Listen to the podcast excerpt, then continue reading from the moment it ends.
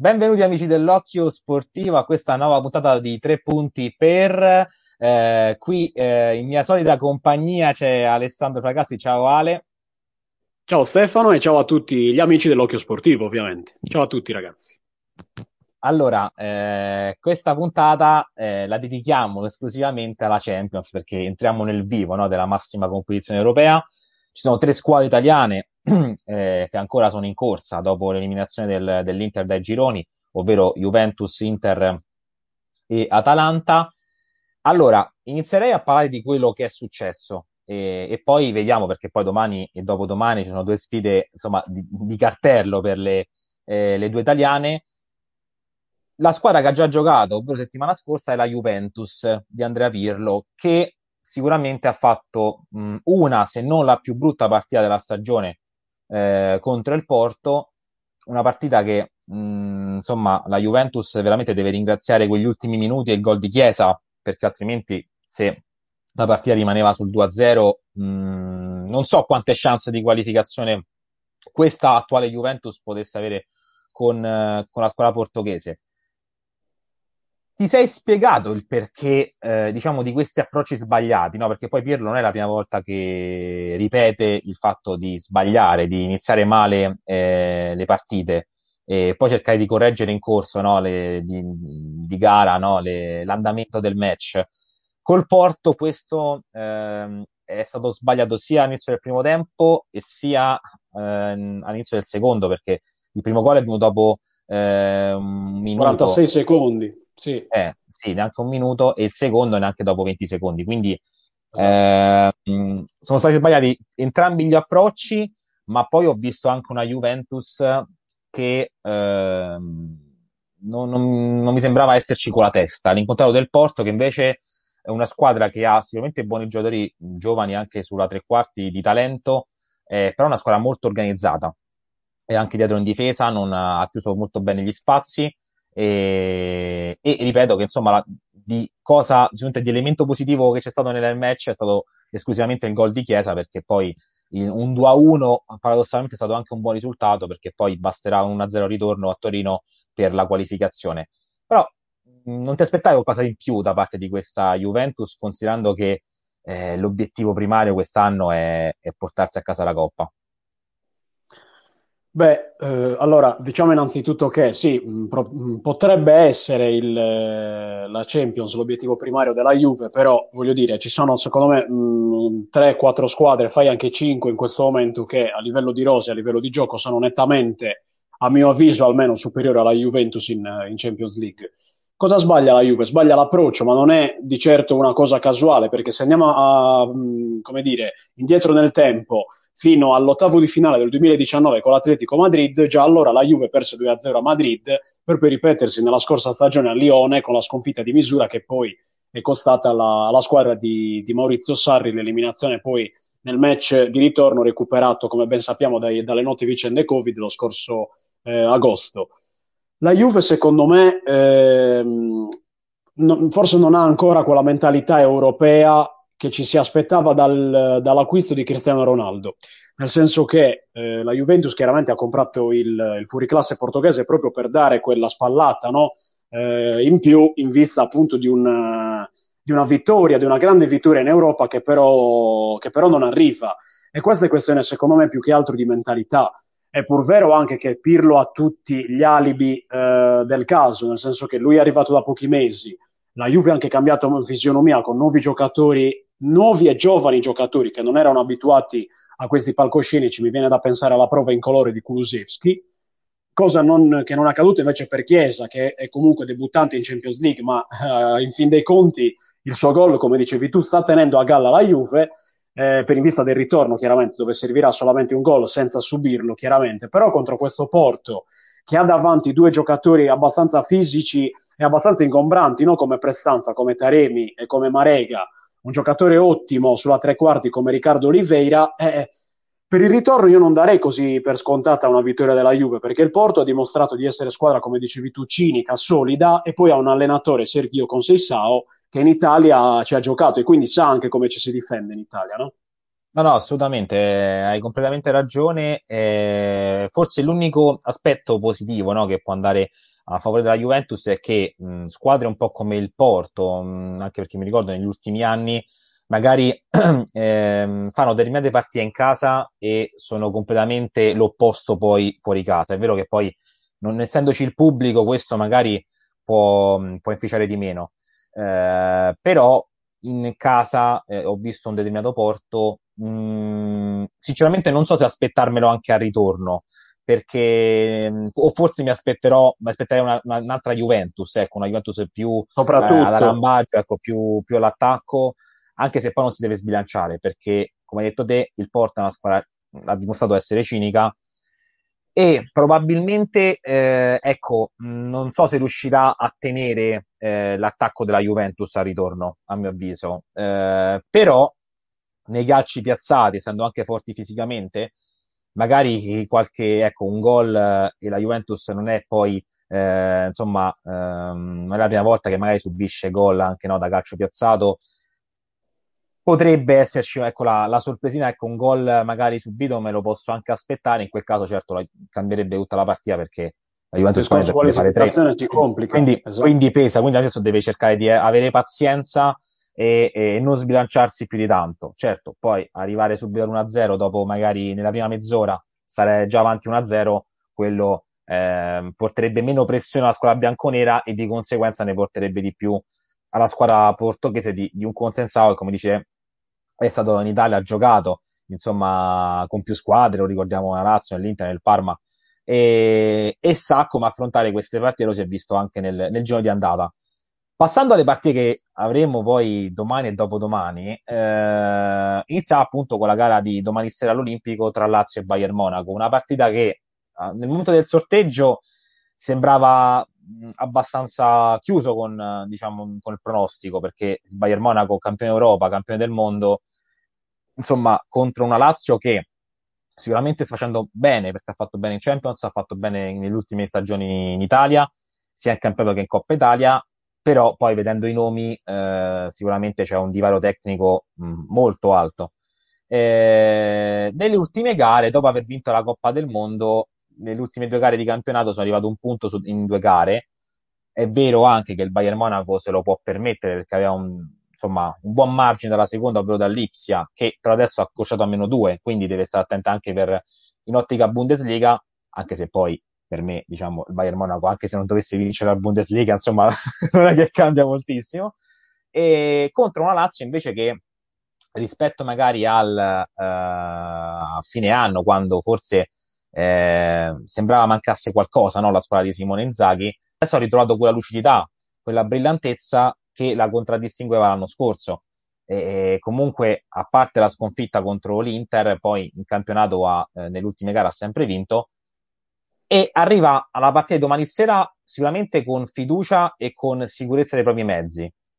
Però secondo te dove eh, dovrà puntare forte Simone Inzaghi per provare a vincere la gara col Bayern? Cioè, qual è, considerando che il Bayern ha anche diverse defezioni, sì. eh, però secondo te dove la Lazio dovrà farsi forza per provare a vincere? Perché poi, insomma, non, dove, non, non vincere poi domani vuol dire fare risultato a Monaco di Baviera e che eh, insomma eh, la vedo abbastanza complicato quindi se vuole passare il turno domani dovrà anche di misura però magari ecco vincere 1-0 sarebbe un risultato che forse eh, tutti i tifosi biancocelesti metterebbero la firma. Quindi qual è il punto dove la Lazio può farsi forza e dove magari il Bayern può concedere qualcosa Beh, allora sicuramente vedendo anche l'ultima prestazione del Bayern in Bundesliga, ovvero sabato alla Commerzbank Arena con, con l'Eintracht, il Bayern soffre, sta soffrendo tantissimo il gioco centrale e anche il gioco sugli esterni.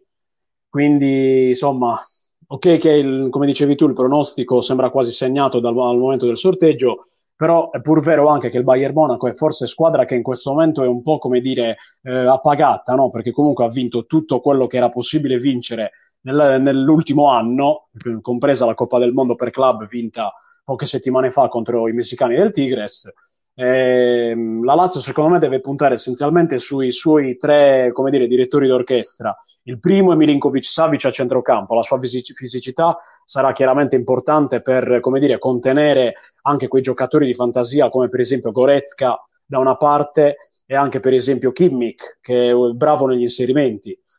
Gli altri due eh, sono, eh, cioè è facile dirli, no? Sono Luis Alberto e Immobile. Luis Alberto perché? Perché nell'ultima gara di campionato in Serie A con la Samp l'ha decisa lui con un inserimento e con un uh, gol appunto nel, nell'area di rigore, dentro l'area di rigore.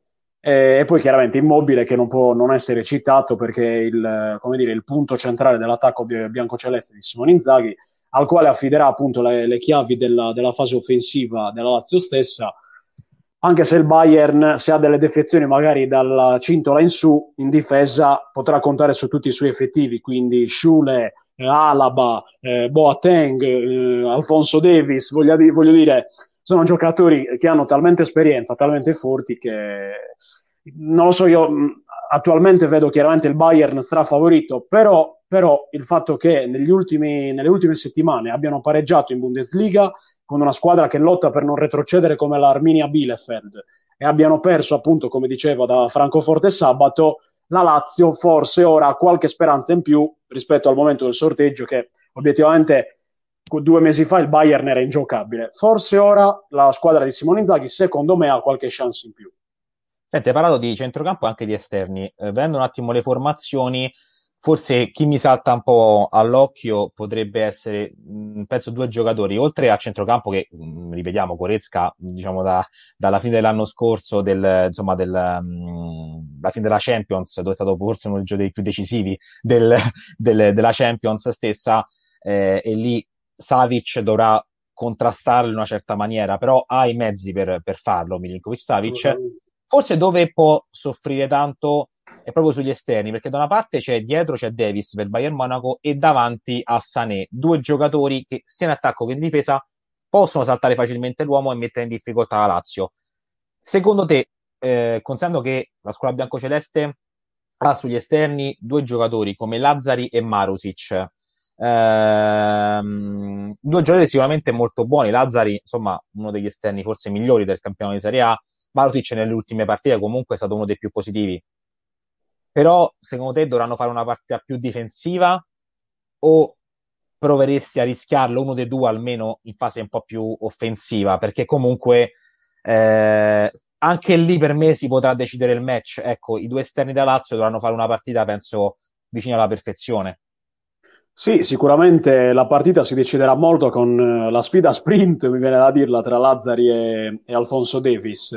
Allora, la, la Lazio deve semplicemente eh, colpire, secondo me, nel momento giusto, deve capire con intelligenza la squadra di Simone Inzaghi il momento in cui c'è da soffrire e quindi tutti i giocatori devono un attimino, eh, come dire, mh, arretrare di almeno una ventina di metri no? con centrocampo e difesa e quando invece il Bayern ti concede qualcosa, perché il Bayern, ok, sono i campioni del mondo, i campioni d'Europa in carica, però concedono qualcosa, quindi la Lazio dovrà essere brava ad approfittare di questo Vediamo quante occasioni concederanno anche i centrali di difesa del, del Bayern, perché comunque attaccare sì con immobile Milinkovic Savic e Luis Alberto, giocatori esperti e centrali di difesa come Schule e Boateng, insomma, mh, la Lazio deve, mh, secondo me, mh, giocare al massimo dalla concentrazione perché non può essere altrimenti in una sfida di Champions così importante con un avversario così importante.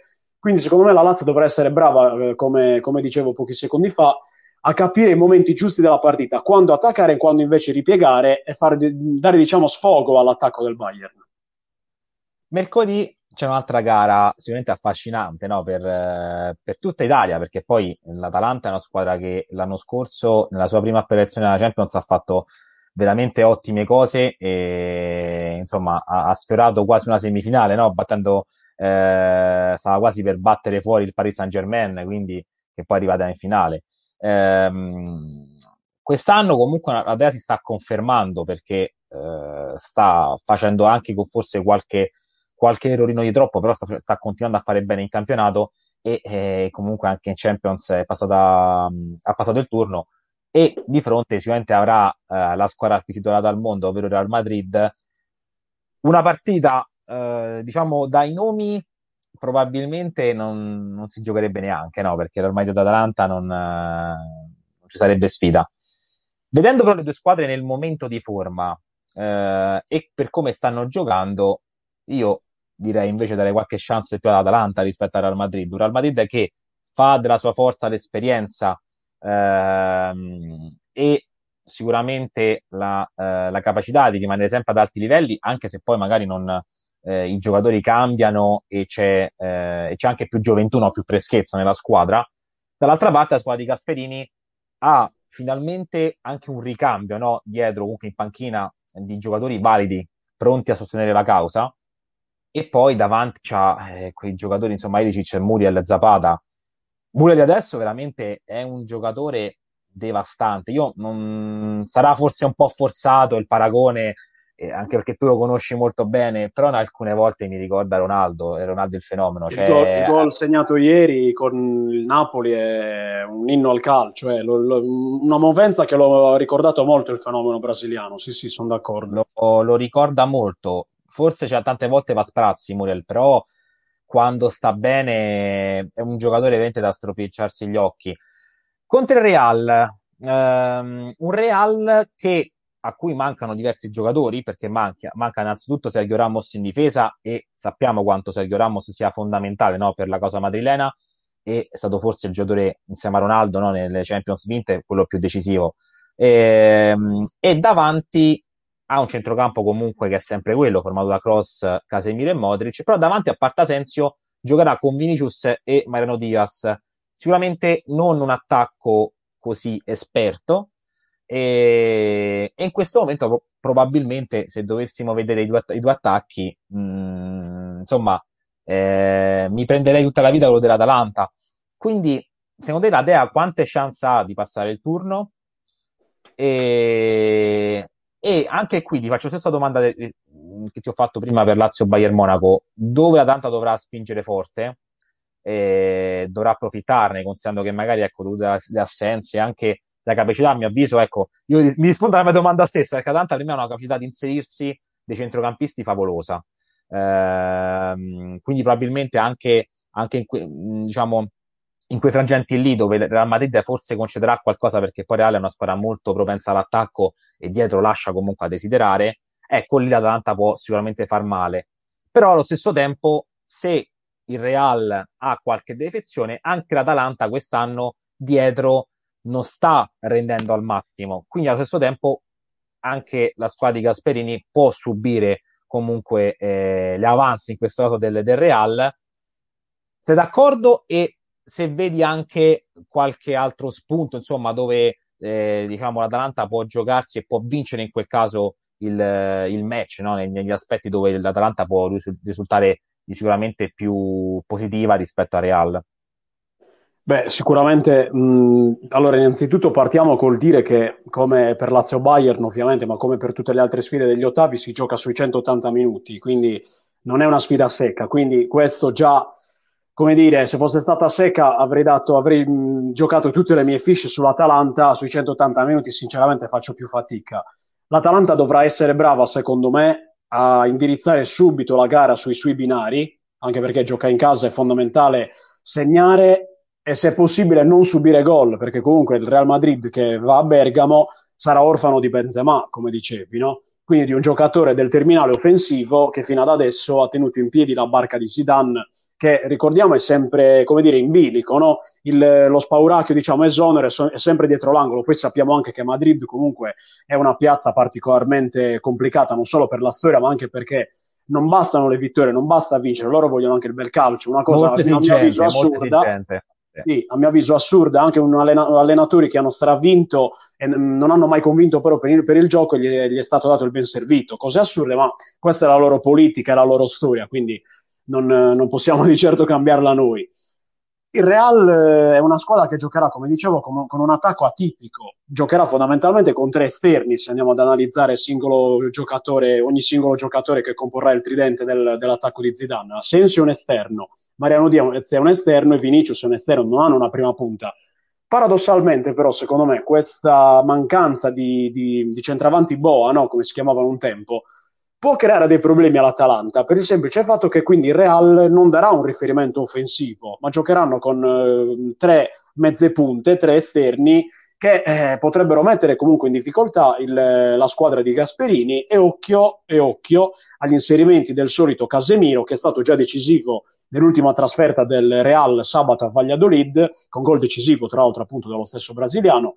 Quindi il, l'Atalanta dovrà stare attenta da questo punto di vista però secondo me a livello offensivo con Zapata, con Muriel che subentra dalla panchina e che abbiamo visto che è decisivo proprio subentrando dalla panchina e soprattutto da un giocatore da cui io mi aspetto sfaville e faville che eh, di nome fa Josip Ilicic io al momento azzardo l'Atalanta per me è 51% contro 49% del Real. Addirittura la do come favorita. Poi vediamo, vediamo, il ritorno, vediamo se il Real recupererà Ramos, recupererà tutti i giocatori certo. chiave per lo scacchiere di Zidane, di, di Zidane, però attualmente io vedo l'Atalanta favorita. Dove può colpire? Okay. E ti rispondo all'ultima domanda. Eh, L'Atalanta deve semplicemente continuare a giocare come ha giocato fino adesso. E anzi, ti dirò di più, a mio avviso deve ripetere quella grande prestazione, quella grandissima prestazione che fece a novembre, a novembre scorso, scorso ad Anfield contro il Liverpool. Se l'Atalanta riesce a ripetere quel tipo di prestazione lì, a mio avviso per il Real Madrid non ci sarà scampo. È vero, è vero, sono completamente d'accordo. L'Atalanta anche io la vedo leggermente favorita. Poi, certo, dire una squadra leggermente favorita. Stiamo parlando esatto, il Real, del Real Madrid. Eh? Insomma. Poi magari il Real ci smentisce proprio mercoledì eh, i tre davanti che non sono magari così giocatori, a parte Asensio ovviamente, ma Mariano Diaz e Vinicius con tutto il rispetto sono giovani di belle speranze, però magari ci, ci smentiscono. Eh. Nel calcio tutto è possibile, la Champions ci ha abituato sempre a smentite su smentite. No sicuramente hanno i mezzi tecnici per poter far male, ecco, non li vedo così eh. continui e, e, decisivi, ancora decisivi, ecco, non, esatto. non, non, li vedo ancora così pronti, però eh, staremo a vedere perché insomma eh, i mezzi tecnici ci sono per il Real e poi la partita sappiamo che basta fare un gol nei primi minuti, mh, l'altra squadra può andare in difficoltà e il Real anche se ha molti giovani in campo però ha tanti giocatori esperti ed è una squadra che sa come si vince, anzi forse è una della squadra che sa più come si vince. Esatto. Quindi, Infatti, quindi e aggiungo una, una cosa.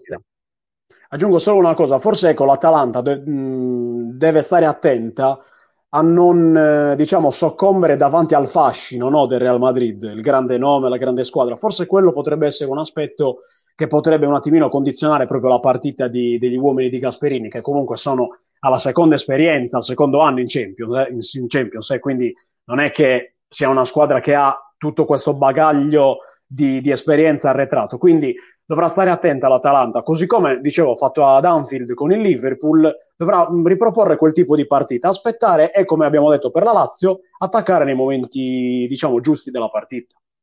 È vero, è vero, è vero. Quello, l'aspetto psicologico è un aspetto importante, anche se poi l'anno, sia l'anno scorso che quest'anno, come detto te, l'Atalanta ha dimostrato che insomma anche con squadre più blasonate ci sta in campo sempre alla stessa maniera. Quindi su quello diciamo possiamo essere abbastanza fiduciosi, poi certo il campo darà il suo verdetto. Chiudendo un attimo il discorso Champions e ehm, diciamo vado un po' fuori no, il discorso delle italiane, c'è il discorso e poi volevo trattare un attimo con te, ecco, anche in maniera veloce, visto che comunque abbiamo poco tempo a disposizione. Ehm, te la faccio subito così a domanda. Il Barcellona è finito, insomma, il tempo, del, il tempo d'oro del Blaugrana? E domanda. E questa è una risposta che sempre mi do anche un po' da solo, perché io sinceramente Messi, eh, per quanto lo, lo, abbia amato, ma penso che l'abbiano amato tutti i tifosi del calcio, perché è un giocatore probabilmente uno dei primi 3, 4, 5 della storia, insomma, senza, senza se senza ma. Però è anche vero che negli ultimi due anni Messi non è assolutamente più il giocatore di una volta. E, ehm, non so tu cosa ne pensi, però diciamo, il declino sia del Barcellona, che per me è una squadra da rifondare, che deve anche cambiare forse il modo di giocare, perché ormai questo tiki-taka un po' è passato un po' di moda. E, sì, però, anche Messi, però anche Messi, diciamo, un giocatore che è vero, forse cambiare squadra potrebbe, potrebbe far bene sia a lui che allo stesso Barcellona, perché io se fossi un dirigente del Barcellona sarebbe la giusta prima cosa che, che farei. Eh, andrei contro probabilmente l'opinione pubblica perché Messi è visto come un dio e va bene. Però probabilmente i tifosi sono anche accecati no, dall'amore per questo giocatore che giustamente è condizionato e, ne, e ci mancherebbe altro, però eh, non vedono poi, non riescono a vedere con luce critica e oggettiva quello che poi anche lo stesso giocatore dà in campo. E in questo momento, almeno le parti anche decisive, Messi non dà quasi più nulla. No, non dà, non dà, quasi più nulla, ma secondo me il problema del Barcellona è da ricercare anni e anni fa, quando, oddio, anni e anni fa, qualche stagione fa, quando sono stati acquistati dei giocatori che con il gioco del, dei Blaugrana eh, con la rosa già a disposizione dei vari allenatori c'entravano poco o nulla. Mi viene da pensare per esempio a un Griezmann, Antoine Griezmann che a, a Madrid con l'Atletico Madrid giocava in un certo modo con eh, un, una squadra compatta, quella di Simeone che difendeva e poi ripartiva in contropiede, non puoi poi prendere un giocatore in una squadra che invece fa dell'attacco il suo mantra. Quindi già lì c'è una contraddizione. Quindi se tu mh, spendi tantissimi soldi per un giocatore del genere che con il tuo modulo eh, di gioco e con il tuo sistema tattico poco ha a che fare, già quello è un errore. Così come è un errore anche aver preso Dembélé a quelle cifre. Dembélé che è sempre una promessa, ogni anno noi parliamo di Dembélé come promessa, come giocatore che deve sfondare, come giocatore che diventerà l'erede di chissà chi, e poi ci ritroviamo qui ancora una volta a dire Dembélé non è mai maturato, non è mai sbocciato a livello europeo. Quindi il Barcellona sicuramente le, uno, gli errori che ha commesso negli ultimi anni sono stati proprio in sede di mercato, di scelta di giocatori poco affini al, allo schieramento tattico e proprio al sistema di gioco dei Blaugrana. E poi, secondo me, non sono stati rimpiazzati a dovere, ma molto difficile rimpiazzare a dovere giocatori come Iniesta e come Xavi. Due, due simboli no, del, del barcelonismo, due simboli del tiki-taka, della Masia, la storica cantera blaugrana, Cantera Blaugrana che negli ultimi tempi ha sì prodotto dei buoni prospetti, ma che non hanno avuto lo stesso eh, come dire, impatto di campo come l'hanno avuto in passato sia Iniesta che Xavi.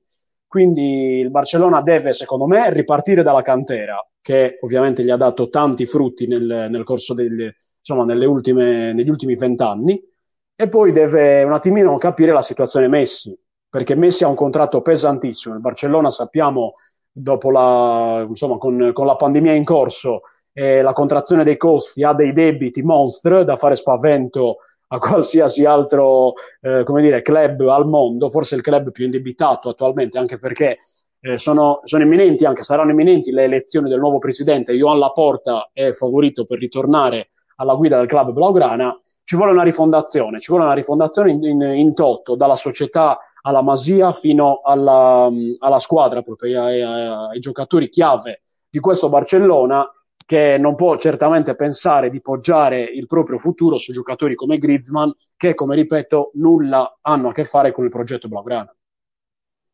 Sì, staremo, staremo, a vedere anche perché insomma l'eliminazione della Champions ormai è quasi, quasi, quasi. scontata. A meno, di, a meno, di, cose clamorose, perché Barça PSG ci ha abituato a cose clamorose. Eh? Eh, però in questo caso adesso sembra esatto. molto difficile insomma, che, che, possa accadere. Poi il calcio e tutto lo sport è bello anche per questo, perché ci danno delle sorprese che non potremmo immaginarci. Noi siamo arrivati alla conclusione, ringrazio Alessandro Fracassi. Ciao Stefano, saluto a tutti gli amici dell'Occhio Sportivo, ciao ragazzi. E quindi noi siamo arrivati alla conclusione di questa puntata di tre punti per, ricordando il solito appuntamento lunedì come tutte le settimane, appunto con eh, una nuova puntata. E insomma, la settimana prossima possiamo anche anticipare dai, di quello di cui parleremo perché ah, sta, stavolta di, sì, dai. tratteremo di Europa League e anche lì ci sono tre italiane impegnate, ovvero Napoli, Roma e Milan. Vedremo insomma chi riuscirà a passare il turno perché poi anche lì poi dagli ottavi in poi si fa molto interessante la situazione e staremo a vedere se finalmente questo trofeo continentale riuscirà a tornare in Italia che veramente mancano, insomma, manca da, da ormai 22 anni, quindi sarebbe anche ora, insomma, che un'italiana eh, tornasse alla vittoria. Allora, io ringrazio tutti gli amici del, dell'Occhio Sportivo e ci sentiamo settimana prossima con una puntata di tre punti.